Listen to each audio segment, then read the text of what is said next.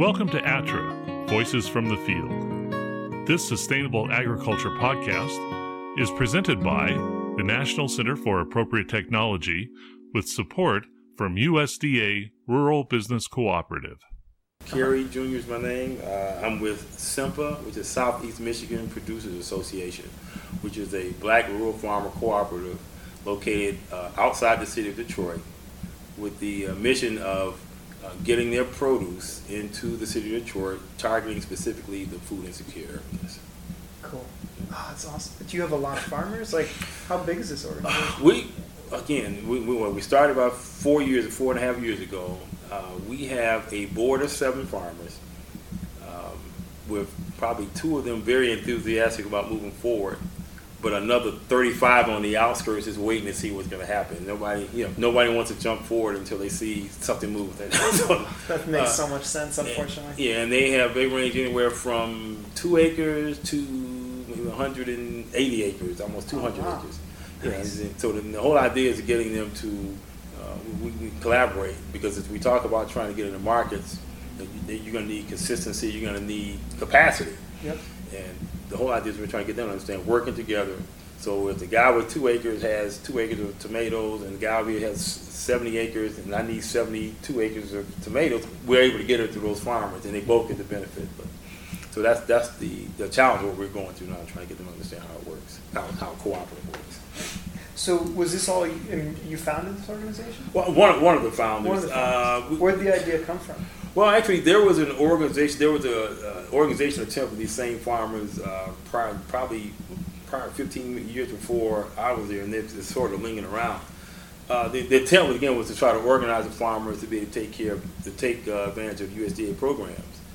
And, and I, again, I don't know all the history. It's just that I happened to stumble upon them when I had a farmers market looking for producers, and I realized that the you know the the, the, the, I say the value was I realized that they you know they had the potential of doing a lot if they were working together.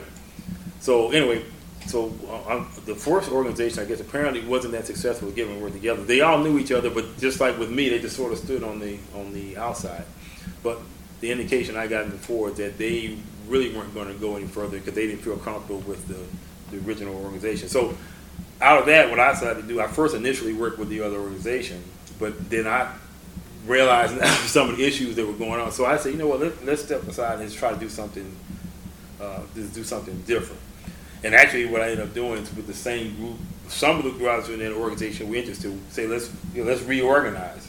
So with them, we, we, we formed SIMPA, and then some of the the, the gentlemen who are on the some of them again they they've been interested in what we're doing, but they haven't really stepped forward and want to get really active as we need them to do. And again, what I what again what we hope to do is provide them that that necessarily, I guess, hand holding, you would say, of getting engaged with the programs and then training, whatever they need to do to make their their um, their products you know, uh, eligible to go to sell in regular commercial markets. So I keep on hearing all the time in the news, Detroit never gets put played in a good light, right? Like, and all the, the the food stuff is talking about how just Detroit needs food.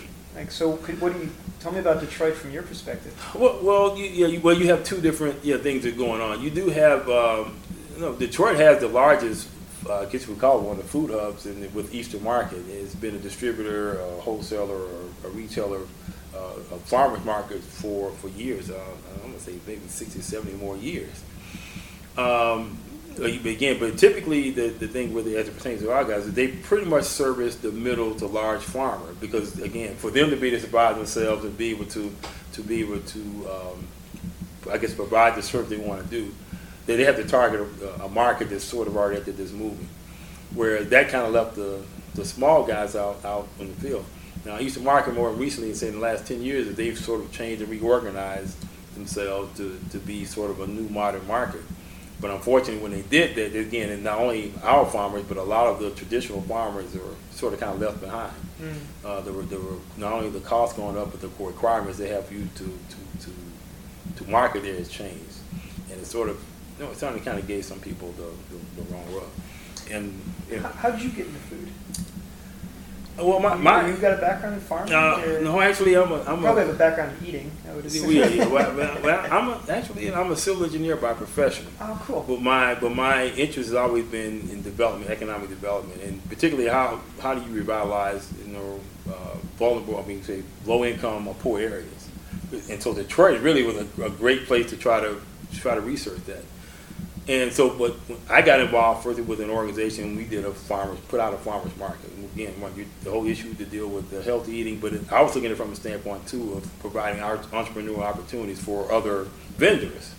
So we so we established the farmers market, uh, and I had a uh, one gentleman, which is part of our organization, sort of kind of provided us with, with produce, and then uh, then a couple of our uh, customers came up and said, "Well, where's your food being sourced from?" And I couldn't really answer because a lot of stuff, some of the stuff here was conventional. Because we, again, from a business standpoint, we had to whole idea was to try to make the thing work, just like what we mentioned with the food system. Make then we can we can curtail it or detail into being more. But anyway, they asked me about where's the food being sourced for, uh, sourced from, and where we using um, black farmers because I'm in a, I'm in a poor black community. And I, you know, I thought about it. I said, well, you know what? I don't know. Well, where, where, are the, black farmers? I don't know where they were. I didn't even know we had any in the Detroit area. And we did some research with another colleague of mine who has a farmers market, and we found that, that organization I was telling you about. Uh, met the gentleman. He talked to me. He said, "Well, I'm going to have a meeting with them." So we went out, and I met all these farmers I was telling you about. And I was just amazed of what I saw. I mean, the, the, the farm, the size of the farm, the product that they were growing. It was, it was incredible. So that's what got me excited about. You know, we can work with these guys. Maybe I can work with them to get this farmers market going or whatever. Now, since then, my farmers market sort of defunct. We, I couldn't keep the, the labor keep it going. But I, I felt I need to kind of work with these farmers to help them get the product going. And, you know, even with the discussion with that's what I found out with the issue where, uh, you know, uh, no, not not having a market, uh, not comfortable with some of the things that were going on. I said, well, you know, we need to figure out how to get your product out there. People need to know you're here. Uh, they they all did have um, they did have uh, certain customers. Like some of them, people would come from the city that knew them and come out to the farm and get get pro- uh, product, or they would do a farm stand on the side of the road. Now, keeping in mind, most of these farmers didn't have to rely on on uh, the, their farm uh, to to survive. Most of them, like they were retired from the auto industry or the postal service or government, so they had retirement funding. This is just something that was a love of theirs. And and the other, uh, what was I say? The other thing I would say, they uh, the average age of our group is roughly 69 years old. So these are gentlemen who've been uh, farming for years and doing it their way, which brought a challenge to me because I'm a new guy coming in, not with a real farm history. you figure I'm just somebody coming in to try to, I don't know. So, so it took So what kind of what, what do you do to try and gain that trust to make that well, relationship? well, you know, I, and, and just like anything else, when you want when you want to build trust with somebody, first, you know, when when you you're having meetings, you're trying to talk to people about things. They hear you, but they don't understand you. But the first thing that helped me was when we received this SARE grant, because when I got a SARE grant for the group, you know, they say, oh, they realized I was serious. They had to make, you know, and I had to see, what, let them see what the money was for. Now, of course, they all thought maybe I could give them a check. Now, that's that's the part I understand. But they realized then, that, you know, I am maybe, maybe I'm serious about trying to work on their behalf. And then, like I said, the other part of it is I, when I've done the research and identified potential clients for them, is you know even though they haven't met the clients personally, they they got to realize you know that they, maybe there's something to this. Maybe he, he is trying to help us out. But the key still is I have to have, and because of that, I have maybe two or three people that are kind of really interested in making this thing work. Cool. And so the whole idea now is getting one or two of those to work through this poly food system thing. Let's go through go through the whole thing. And I think once they do that, the other six around the table and 35 behind it, they'll start talking. And next thing you know, we have a meeting talking, what, what do we need to do to get our product in? So what's the dream? Huh? Let's say 20 years from now, you and I are here, we've got our feet up, we've got a beer, or whatever. We're, like, we're, we're, we, it's all done, right? Uh-huh. We've, we've made this world that Mhm. looks better. What's it look like to you? Um, food systems like this one I, that, that, that we're trying to create the, model for the city of Detroit, uh, like this it, through every major city. Uh, keeping in mind what you're doing, you're absorbing uh, small rural farmers and you're feeding urban areas, whether, you have urban farms or not in. Uh, having a connection of small farmers throughout, you know, depending on what the product is, creating a, a I see this, I'm gonna call it food system over the food system, where regionally you're bringing product all over the place, and then eventually internationally. Uh, I see. I, I would like to see, for example, farmers in the Caribbean benefiting from economic development, importing stuff to the U.S. and you know, and maybe other countries, whether it's Africa or it's a place in Asia. And I'm looking at again, I'm looking at uh, countries where right now they import more of their food, but they have the potential through the climate where they can grow products that is unique to them to that they can probably uh, export to the U.S. That way, then so now so now you, I'm thinking this, this is going to be an answer to our global hunger at the same time, global economic development. So that's 20 years from now, he said. We got time. I hope, hey, I hope, hope once we get it going, it goes. It, it, but you know, it's, it's, it's, it's just a dream, like I said. Uh, It's a beautiful dream. I mean, it really is. It's, Well, it's a great dream. Well, like I said, economic development is my thing. We got to figure out how, how do we help those less fortunate. You have to give them opportunities. What's- Usually, you got to give them. If it's a job, first you got to feed them. You got to be eat, eat, eat healthy. Yep. You know, then you have Good like- food is better than healthcare in some cases. Right, right, right, right. Well, you won't need it if you really have it.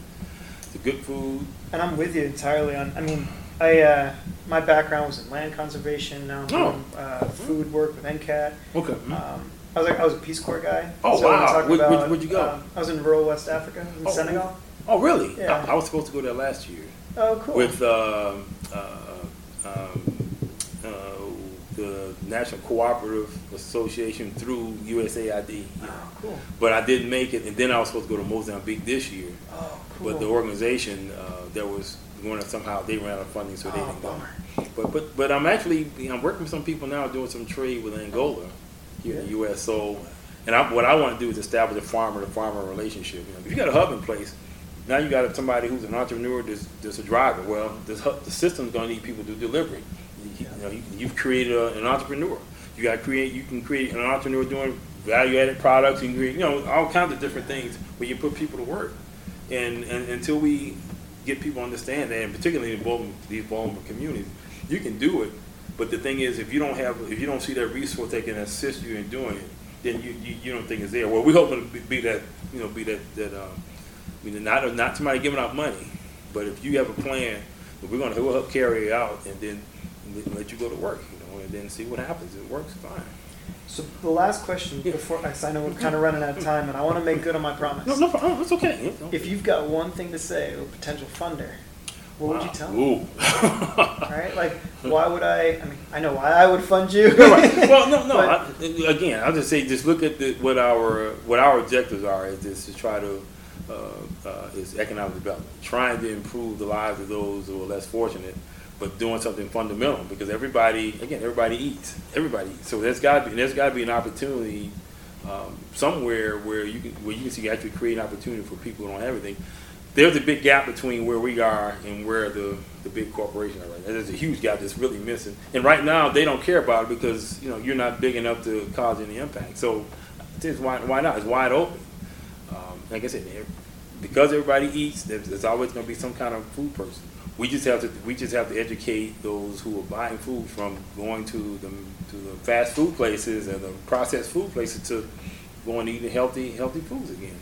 And like I said, between the health care and I said then that, that, with, you with you having some indication of the people who are creating their food, so now the money that the money circulates within that community, and that's what we have to get it. And whether it's our community, whether it's a, a village, some village somewhere over in Africa, whether it's somewhere in Indonesia, like I said, what it doesn't matter because everybody, if you create that model that works in that area, You can find other episodes of ATTRA, Voices from the Field, along with ATTRA's other sustainable agriculture resources at www.attra.ncat.org.